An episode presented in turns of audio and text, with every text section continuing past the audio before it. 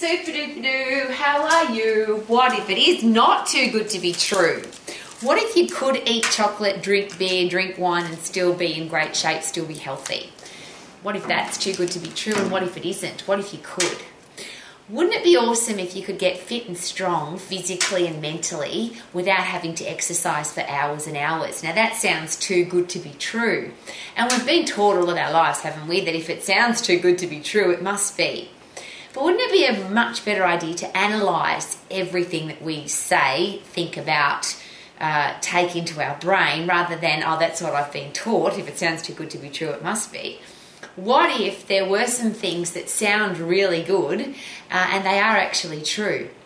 And the other really interesting thing about that is if I share with you that you can eat chocolate, drink beer, drink wine, eat all the things that you love and still be in great shape, a lot of people don't want to believe that. Now, I don't understand why, because to me that sounds like awesome news. But a lot of people, it's almost like, no, I have to have a bad relationship with the things that I love. There has to be bad food. If I share with you there's no good food or bad food, just the amount in which you eat it. Uh, a lot of people say, oh no, there's definitely bad food. But what if there wasn't? What if there was no such thing as bad food? And I always use this example because it's kind of funny. uh, we, if I compare chocolate, my favourite thing in the world, apart from Italian gelati, uh, with broccoli, for example, a green leafy vegetable, any of those vegetables that people think are superfoods, if I eat a lot of chocolate, a large amount, I'll probably feel sick. But if I eat a large amount of green leafy vegetables, broccoli, I'll also feel sick. And I had a student at one of my colleges who did that. He ate three kilograms of broccoli in one sitting. And he felt sick. He passed wind for a long time, really stinky wind, according to him. Uh, he had really bad stomach, stomach cramps. Broccoli as a superfood may well be, but if you eat too much of it, it becomes a, a, a detrimental to your well-being, shall we say. So, what if you could turn your body into a machine that burnt up everything that you put into it? And what if the process to have that body to be so fit and so strong that you could burn up all the food that you put in uh, didn't take very long? And I've got physiology on my side, and not because physiology is my best friend as much as I love that it is, but physiology is how the human body works you have the same physiology that I do. Uh, we have the same anatomy. We have the same bones. We have a heart. We have lungs. We've got legs and arms. Most people.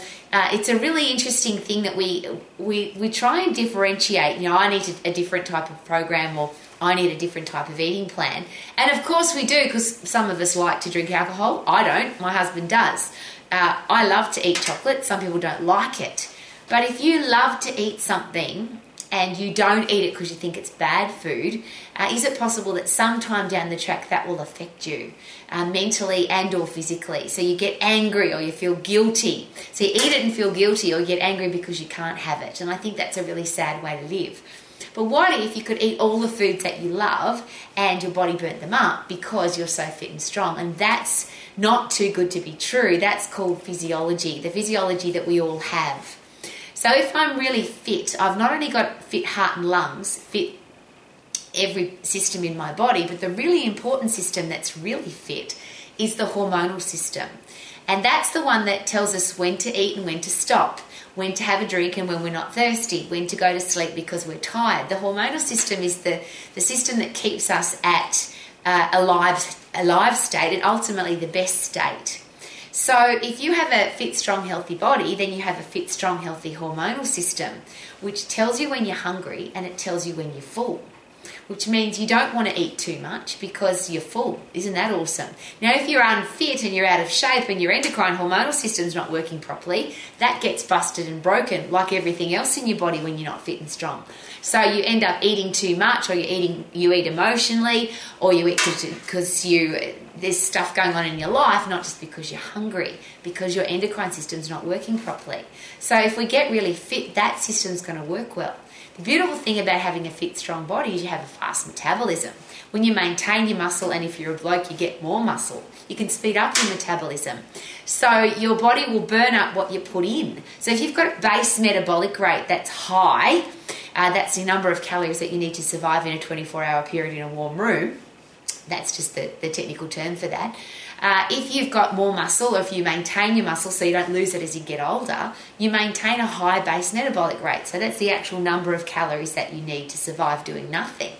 But if you're really fit and strong and you're constantly speeding up your metabolism because you get puffed on a regular basis, then you need more calories, you need more food, you need more energy. So you can eat more food or you eat the same that you're eating now and you end up having less fat on your body. That's pretty bloody exciting, I reckon. So then, if you have a really fit, strong body, you also have a respiratory quotient, which is sim- which simply means where the calories are coming from. So what happens when you're really fit and you're constantly doing 100% effort activity? So you're working in your phosphate system. That's the fight and flight system, want to stay alive system. Your body says what we've got to do. She's she she this human being is constantly getting puffed, constantly lifting heavy. Then and, and she's really fit and she's really strong we want to maintain her storage of carbohydrate, which is only half a kilo. So when she's resting, when she's not putting in 100% effort, we want her body to predominantly burn fat, to prefer to burn fat. So when you're really fit and really strong, you have a base metabolic rate that's high, you have a metabolism that's fast, you keep uh, uh, spiking and peaking and exploding your metabolism throughout the day, so you need more calories but then the, where the calories are coming from, your body prefer, prefers as an energy source to burn the squidgy bits on your body rather than the half a kilo of stored carbohydrate. I think that's really exciting. So if I get really fit and I get really strong, my body burns up everything that I put into it. So how do I get really fit? It's pretty simple. Get puffed. How do I get really strong? Overload my muscles and bones in the phosphate system, which is 10 seconds. Now that sounds too good to be true.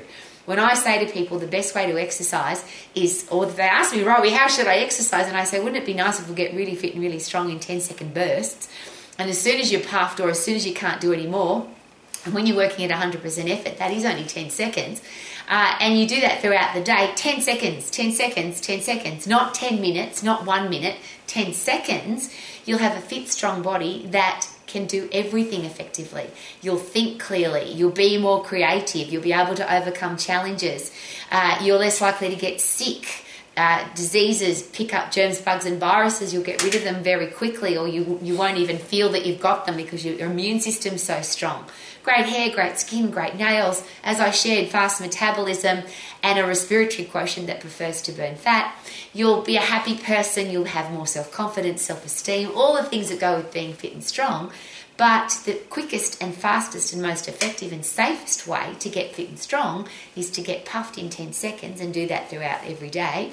Apart from the fact that you'll, you'll do all those great things for your body, every time you go into the fight and flight system, you fill your brain up with happy drugs. So you get puffed and then you have a brain of, that's filled with serotonin, dopamine, oxytocin, endorphins, brain derived neurotrophic factor, the things that make us feel good.